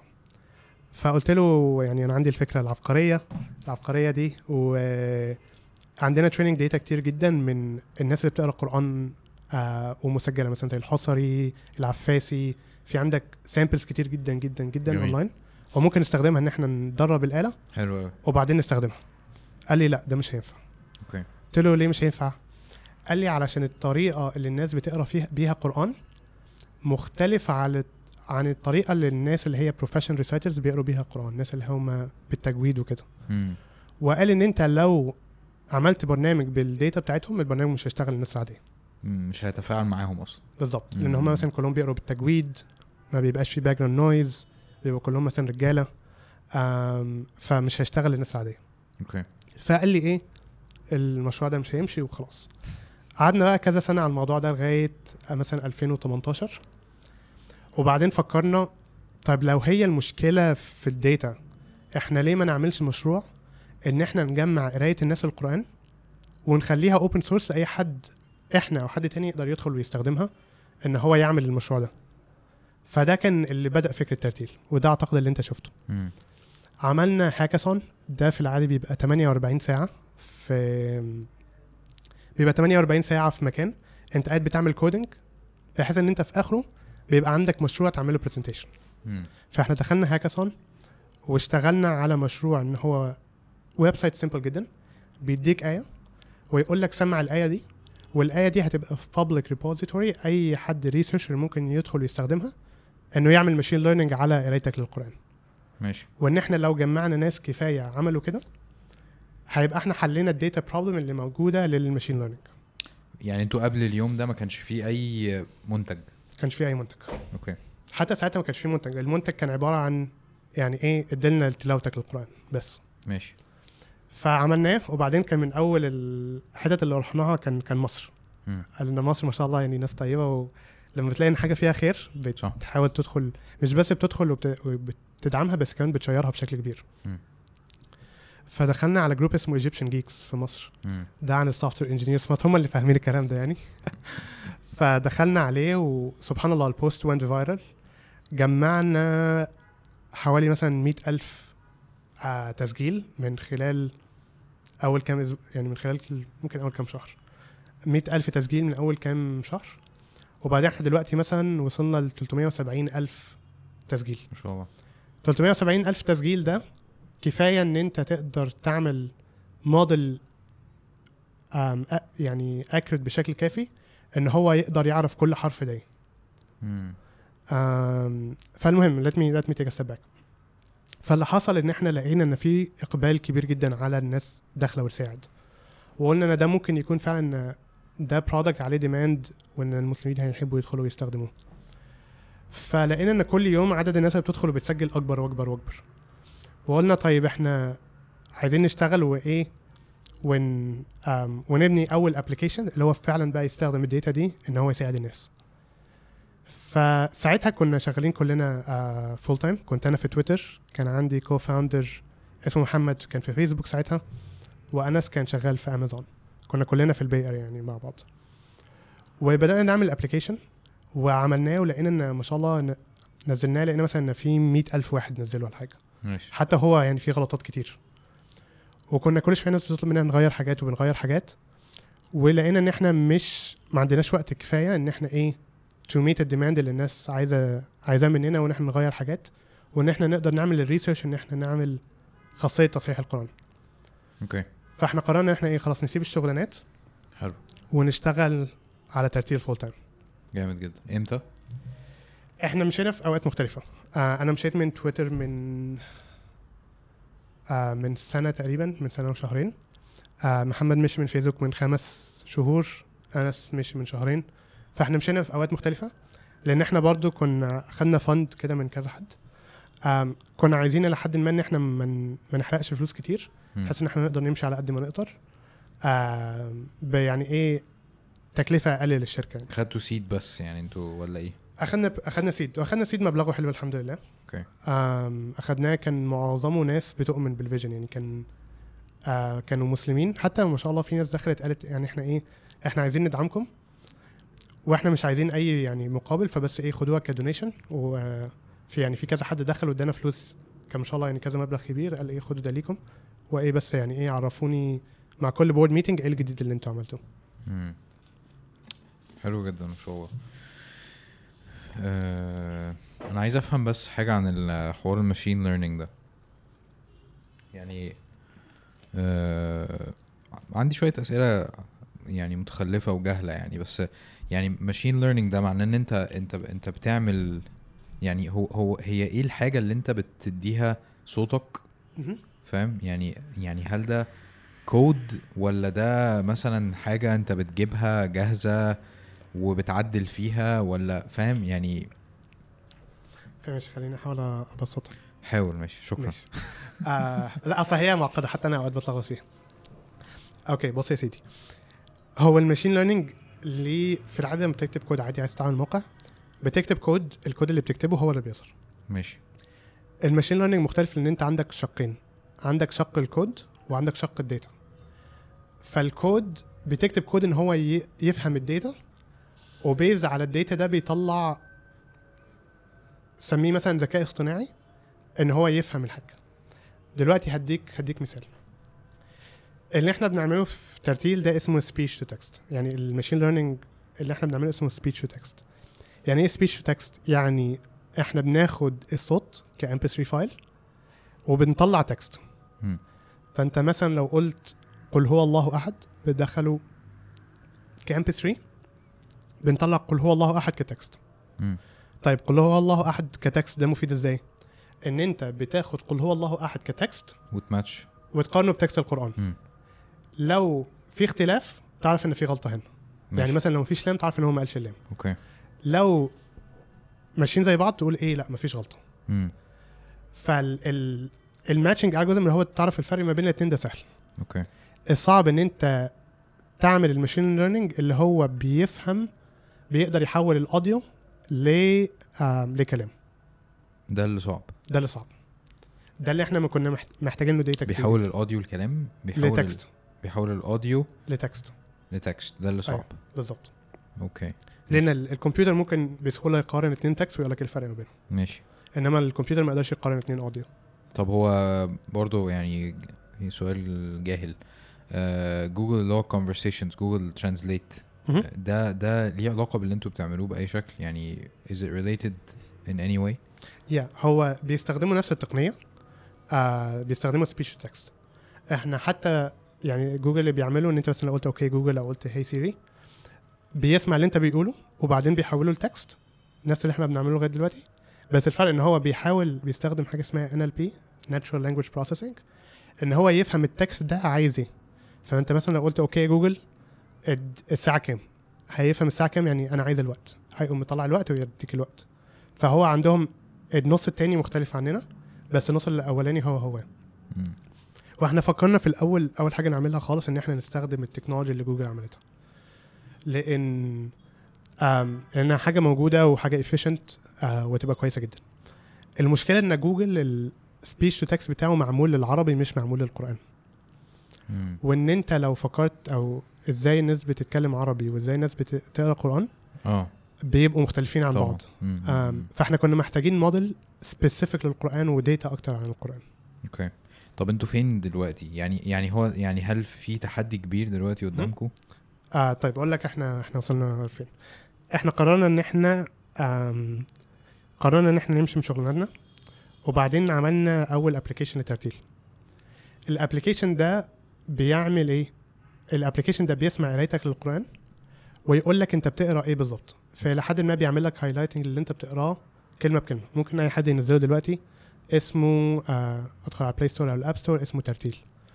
T A R T E E L ده مفيد لكذا use case مفيد للناس اللي هي بتحفظ.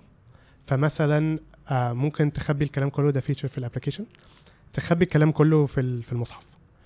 وبعدين أول ما تبدأ تقرأ بيوري لك الكلام اللي انت بتقوله كلمة بكلمة. حلوة جدا. بحيث إن أنا لو بحفظ ما بص يعني أوقات كتير الناس لما بتحفظ بتبص على ال- اللي هي هتقراه بالغلط. فت إيه تقوم مبوظ لها يعني ما يعرفوش هم قالوه من الحفظ ولا قالوه من إيه من مم. من لما قروه. آه فبحيث إن هو يوري لهم الكلام كلمة بكلمة بحيث إن هم إيه يراجعوا الحفظ بتاعهم. جميل. وال وال use case التاني ال في التراويح إن هي الناس ممكن في التراويح تفتح ال application وتحط على record button ولوحدك من غير ما تلمس ال application ال application هيوري لك الشيخ بيقرأ إيه ويقلب لك الصفحات لوحده و... وإنت بس إيه ماسك الموبايل وقاعد بتقرأ يعني. امم okay. يعني إنت لو بتصلي وحاطط التليفون قدامك انت مش هتقلب ولا بتاع. بالظبط. آه okay. انت ك ك كإمام حتى. كإمام. كإمام وك يعني ناس حتى رمضان اللي فات كانوا بيقولوا لنا إن إحنا إيه آم مش يعني إحنا بنحب ال application جدا بس المشكلة إن كل شوية إيه على. الموبايل بقلب الصفحة. فانا دلوقتي حتى شلنا إنهم يقلبوا الصفحة بنفسهم. حلو جدا. جامد. إيه الجميل بقى في في المشروع بتاعنا إيه؟ الجميل إن هي كل ما الناس بتستخدم ترتيل كل ما ال data بتزيد عندنا أكتر. وكل ما ال data بتزيد كل ما ال- الذكاء بتاع الموديل بيبقى أعلى. فتقدر تعمل بيه حاجات أكتر. فنقدر نعمل بيه حاجات أكتر. مم. فإحنا شايفين إن ال- ال- ال timeline بتاعنا رقم واحد إن إحنا نقدر نفهم الكلمات نعرف الكلمات اللي, اللي الشخص بيقولها. ودي إحنا عملناها خلاص وموجودة في ال application فاللي إحنا نقدر نعمله دلوقتي إن إحنا نقدر لو حد نسي كلمة لو حد بيحفظ وبيراجع ونسي كلمة قال كلمة زيادة أي أي قال أي غلط مم. ممكن يورينا إن هو إيه عامل غلطة في الحتة دي. لأن إحنا شايفين إن في كلمة مش موجودة أو كلمة زيادة إلى آخره. ال phase اللي بعديه اللي هو phase رقم اتنين إن إحنا نعرف الدقة بتاعتنا تبقى على مستوى الحروف. فمثلا لو حد قال لام بدل باء هنقول له لا أنت الحرف ده قلته غلط. مم. ونعمل له highlight للحرف ده بالذات. إن إحنا إيه more precise دلوقتي في الإيه في الدقة. اللي بعدين ان إحنا نعرف الحركات. فلو حد قال فتحة بدل ضمه أو كسرة بدل. شدة أو ما قالش الشدة إيه نقدر نوري له؟ وآخر phase خالص هو التجويد. مم. إن إحنا لو حد ما قالش التجويد كويس إحنا نقول له إيه؟ التجويد بتاعك هنا كان ناقص مثلا الادغام أو كان ناقص كذا.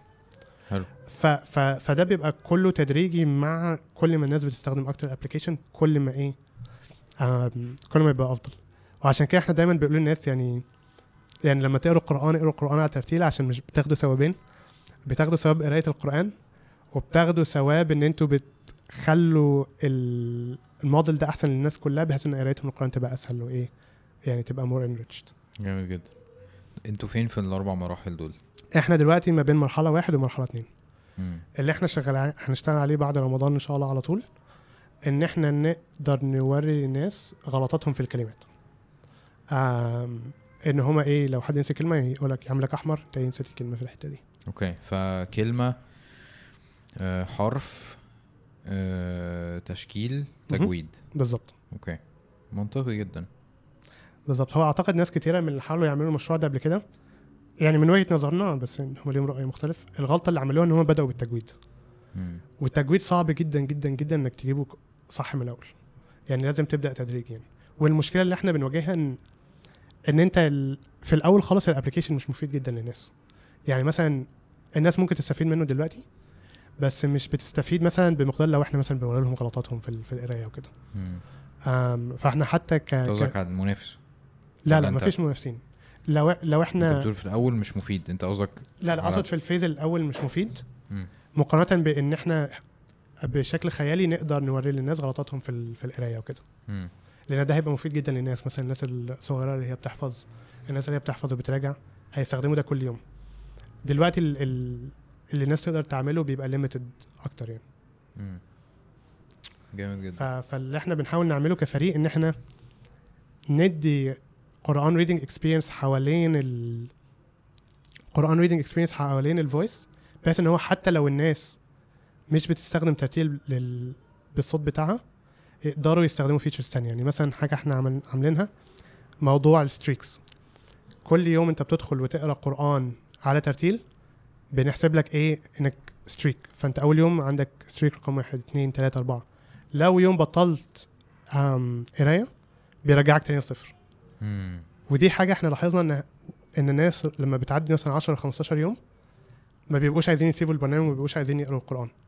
يعني كنت كنت بتكلم مع مراتي النهارده ان أنا كل يوم بحب ادخل اقرا قران حتى مثلا لو آية بحيث إن أنا إيه أكون خلاص ال streak بتاعي مم. علشان إيه يعني أفضل إيه متشجع إن أنا أقرأ. وب- وبتوصل يعني بعد streaks معينة بت بتحفظها بتحفظها ولا بتروح كلها برضو لو عمرها ما بتروح يعني أنت بقالك 500 يوم بتقرأ قرآن هيبقى عندك streak 500 شبه Snapchat لو. فوتت يوم بيطير. فوت يوم بيطير فالناس ما تبقاش عايزة تفوت خالص. nice آم، ف- في حاجة تانية إحنا عاملينها رمضان ده إن الناس تقدر تقول أنا الهدف بتاعي في رمضان إن أنا أقرأ القرآن كله أو الهدف بتاعي إن أنا أقرأ نص القرآن وكل ما الواحد بيقرأ إحنا automatically بنعرف من الصفحة اللي أنت عليها أنا قريت الصفحة دي وخلاص الصفحة دي وبنوري لهم هم خلصوا قد إيه وهل هم قدام ولا ورا السكادول.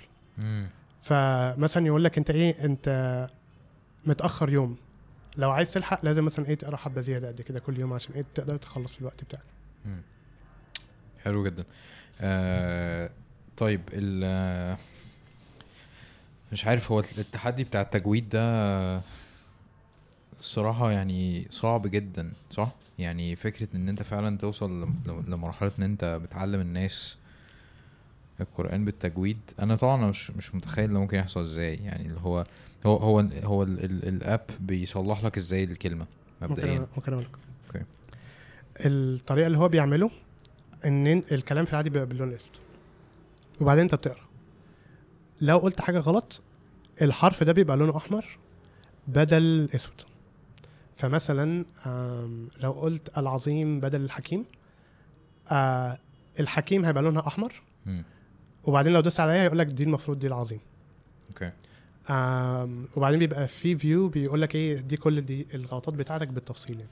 okay. بس مفيش حاجة بترد عليك. يعني هو أنت لازم تبص على ال هو. المفروض إن بيبقى فيه vibration.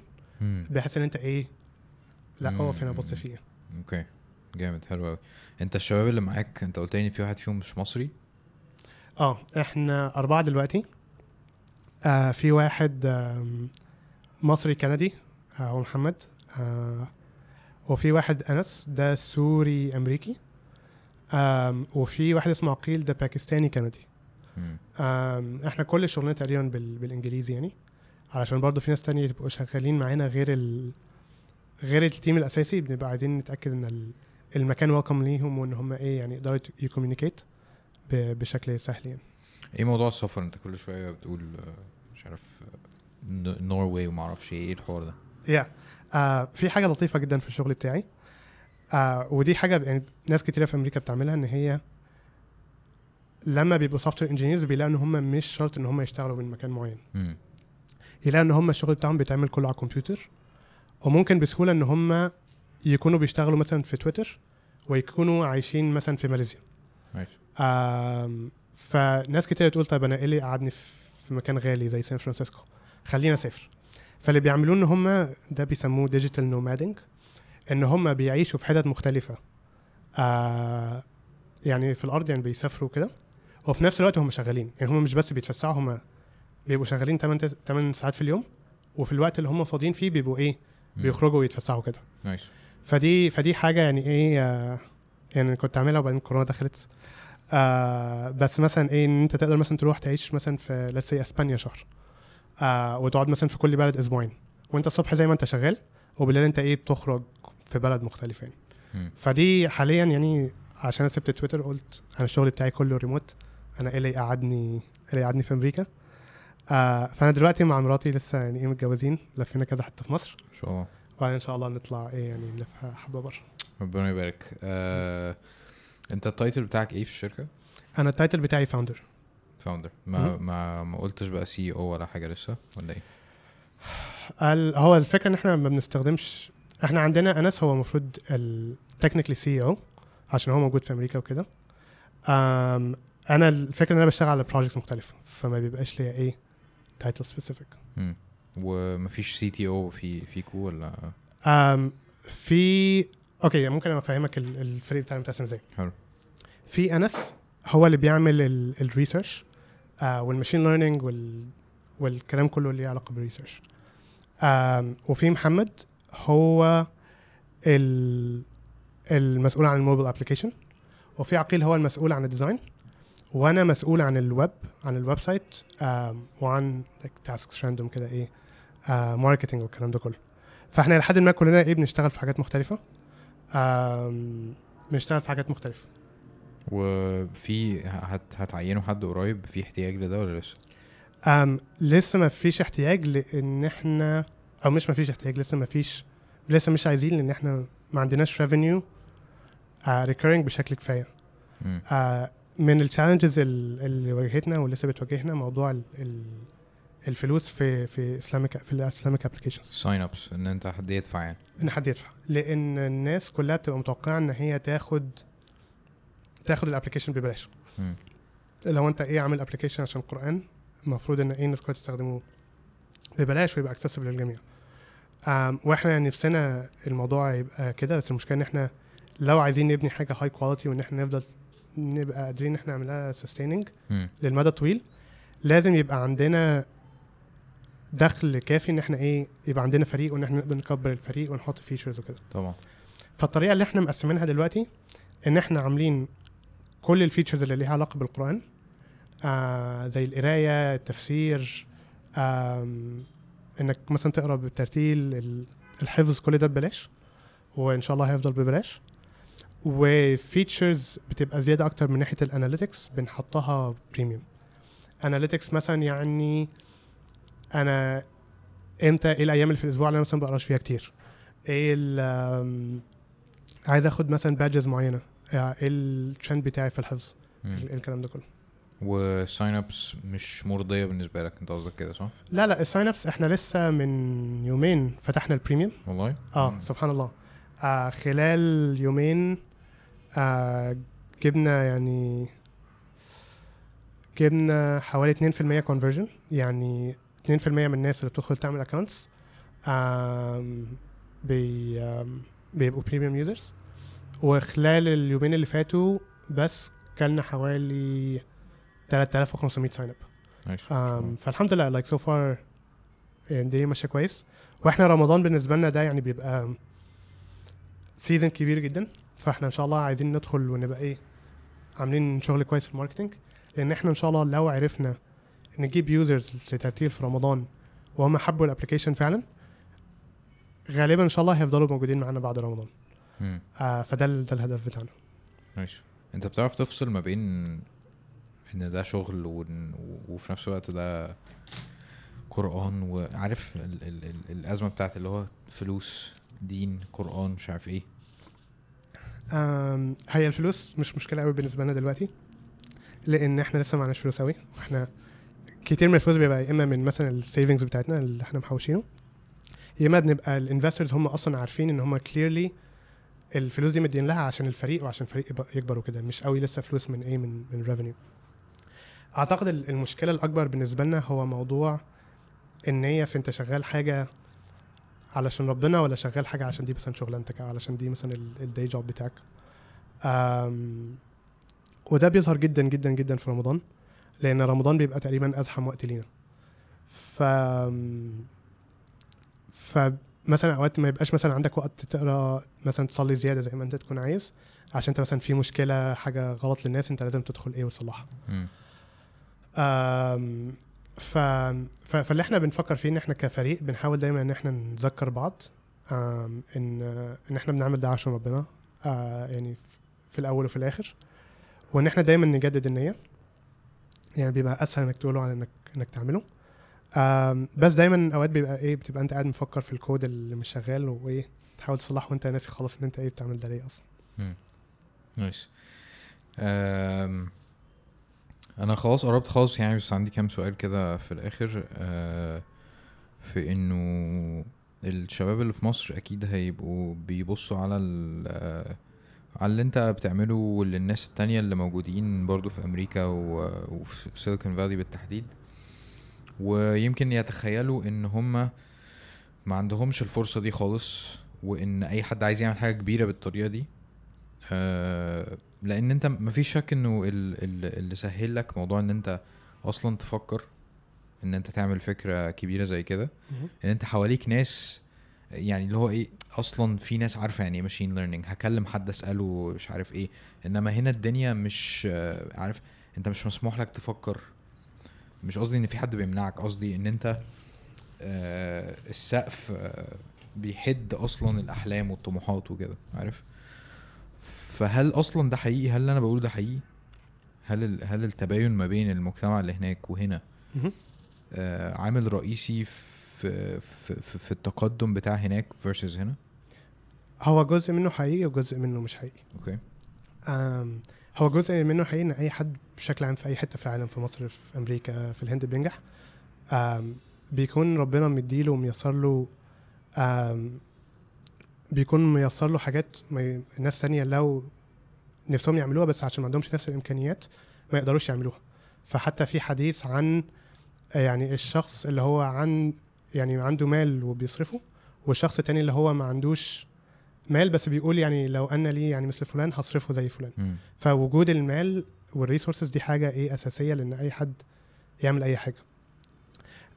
مع ذلك أعتقد إن الشغل ال software unique جدا لأن كل حاجة موجودة اونلاين اللي عايز يدخل يعمل application في 100 plus tutorial عن إزاي تدخل تعمل application عايز تدخل تعمل machine learning في tutorials كتيرة جدا جدا جدا عن عن ال machine learning فأعتقد ال resources ما بتبقاش مشكلة في مصر ان ال software بشكل عام مش حاجة إيه غالية ك resources اللي الناس محتاجة تعمله أكتر إن هي تلاقي الناس اللي معاها إن هي يقدروا يشتغلوا معاها على المشروع ده. وإن هم يكونوا مهتمين بيه زيهم. وفي مصر ما شاء الله يعني بنلاقي إحنا ناس كتير بتتواصل معانا بيقولوا عاملين مثلا مشروع تخرج على حاجة زي ترتيل وبيكلمونا. في ناس كتير جدا جدا جدا عندهم اهتمام بال, بال بالمواضيع دي بيبقوا عايزين يشتغلوا فيها. مم. فما أعتقدش إن هو ليميتنج لمصر خالص يعني. يعني طريقك مش هو الطريق الوحيد. اللي هو موضوع إن أنت تروح آه، آه، تويتر وتروح الشركات الكبيرة والمش عارف إيه.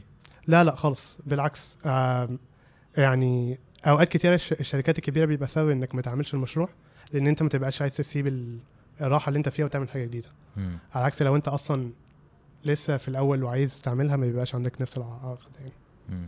The American Dream. بالظبط. مش كده؟ آه حقيقية ولا فكسانة؟ حقيقية بس أنت مش عايز تعترف. آه بص هو أمريكا دي دي وجهة نظر بابايا. ممكن أقول لك وجهة نظر بابايا لأن إنه باص فيها كتير. وجهة نظر بابايا إن هو الناس في أمريكا لما بتبقى شباب بتبقى مستمتعة بالحياة جدا جدا جدا و pursuing the dream و once إن هم كبروا شوية ما حدش بيعرفهم. محدش إيه بيعرفوا بيعرفهم؟ آه. آه okay. آه يعني الواحد بيبقى لسه مثلا متخرج بيجي له شغل كتير آه بيجي له فلوس كويسة بيبقى حواليه ناس كتير. وبعدين في أمريكا ما فيش system بيحمي الموظفين زي مثلا أوروبا. فمثلا ممكن في يوم يقول لك لا مع السلامة. وبز... وانت صغير ده مش مشكلة بس لما بتكبر بيبقى صعب إنك تلاقي شغلانة تانية. وفي أمريكا مفيش medical system زي مثلا أوروبا. آه لو معكش فلوس هتدفع 20 30 ألف دولار في العملية على الأقل. ف... فالناس اللي ما بيبقاش عندهم شغل وما بيبقاش عندهم insurance ناس كتيرة جدا جدا بيتبهدلوا لما بيكبروا يعني. آم، فأعتقد أمريكا بتعمل شغل كويس جدا إن هم ي highlight وا الناس اللي هي ناجحة والناس اللي هي كويسة. بس لما أنت بتروح بتلاقي إن ناس كتيرة جدا مش كده. يعني كنت بحكي لمراتي سان فرانسيسكو بلد مثيرة لأن هي فيها أعلى نسبة homeless يعني في العالم. يا أنت أنت رحت سان فرانسيسكو قبل كده ولا لأ؟ okay. إن شاء الله يعني لما تروح آه آم، بتلاقي سان فرانسيسكو بتمشي في الشارع. تلاقي ناس ناي... يعني ب... يعني باللفظ بيبقوا نايمين في الشارع في خيم بيدخلوا الحمام في الشارع ما بيبقاش معاهم أكل. بتلاقي ال- المخدرات منتشرة. ممكن ده يكون غريب بالنسبة لك انت تفتكر ده في أمريكا بس ده سان فرانسيسكو بيبقى يعني بطريقة زيادة جدا. بيبقى المخدرات منتشرة بشكل كبير جدا جدا جدا. أنا فاكر مرة كان يوم الجمعة كنا بنصلي. لأ كان يوم الأحد. كان بيبقى في درس وبعدين بعد الدرس بنروح نوزع أكل للناس الهوملس فالمهم فتمشي في الشوارع الشوارع الجانبية وكده وبتلاقي مثلا حد بيبقى إيه ما أعرفش لو ده بيبقى سنسورد على اليوتيوب ولا لأ بس بيبقوا إيه مخدرات بطريقة معينة يعني. أم وبعدين بتبقى مستغرب إن هو الناس بتعمل ده قدام عينك والبوليس ماشي وشايفهم وما يقدروش يعملوا حاجة. فتلاقي إن ده على الأرض وتلاقي فوق على السماء ناس كلهم شركات شغالين في شركات كبيرة ومعاهم فلوس كتيرة وبتلاقي فيه باي بولاريزم يعني جامد جدا. مم. آه good answer. طيب حلو. آه عايز أديك فرصة آه لو في أي حاجة أنا سقطتها أو في حاجة أنت عايز تعبر عنها أو تقولها تقولها. تمام. براحتك خالص. ماشي خلينا أفكر. أول حاجة نزلوا ترتيل. آه، ادخلوا على ترتيل dot ai نزلوا البرنامج آه، جربوه. لو عندكم أي feedback أو اقتراحات ابعتوا لي. الإيميل بتاعي عبد اللطيف ai وإن شاء الله يعني إيه نحب نسمع منكم. تاني حاجة أعتقد ال- ال- اللي عايز يعمل أي مشروع أو عايز يعمل أي حاجة أول خطوة محتاج يعملها إن هو يقرر إن هو عايز يعمل إيه. وتاني خطوة يتوكل على ربنا. لأن هو الواحد يعني ما بيقدرش ينجح لوحده وإن ربنا سبحانه وتعالى بيسر الدنيا بطريقة كان مستحيل يخطط لها بنفس الطريقة دي. مم. فالواحد يتوكل على ربنا ويعرف إن الجزاء مش دي حاجة برضو بتبقى مشكلة بالنسبة لي إن الجزاء مش على الاوتبوت مش على اللي بيخرج. الجزاء بيبقى على المجهود وعلى اللي ربنا بيحب يعوضك بيه. فدي حاجة مهمة جدا جدا الناس تبقى عارفاها. ماشي. جامد جدا. عايز أضيف على اللي أنت قلته؟ إن أنت قلت اولا يختار بعد كده يتوكل فهما الاثنين أصلا بيجوا side by side لأن أنت من غير التوكل أنت مش هتعرف تختار أصلا. مظبوط. ف... فأنا معاك جدا وبأيد جدا اللي أنت بتقوله. و... وفكرة إنك تحلم آه، حلم كبير جدا أنا دايما حتى بقول للناس اللي عندي يعني إنه ربنا سبحانه وتعالى بيحقق الأحلام عادي جدا لأن هي بالنسبة لنا كبيرة وبالنسبة له مش آه، لا تذكر أصلا يعني. بالظبط. فاتبسطت جدا بال... باللقاء ده واتبسطت ان أنا اتعرفت عليك. أنا أكتر. وزي ما بقول يعني أنا بحب أقفش الشخص كده اللي هو تعالى ه... يعني هعرف منك كل حاجة. و... وعايز أعرف أنا وصلت لكام في المية مراتك مش عارفاه. ممكن نسألها. وصلنا لكام في المية؟ بس كده؟ 20 طيب 30. عاش. كويس جدا. برضو ال- ال- ال- ال Zoom calls وال بتطلع كل حاجة. طبعا ما صح صح. nice عاش. آه أنا خلصت رسميا يعني. تمام. آه بس كنت عايز أسألك يعني آه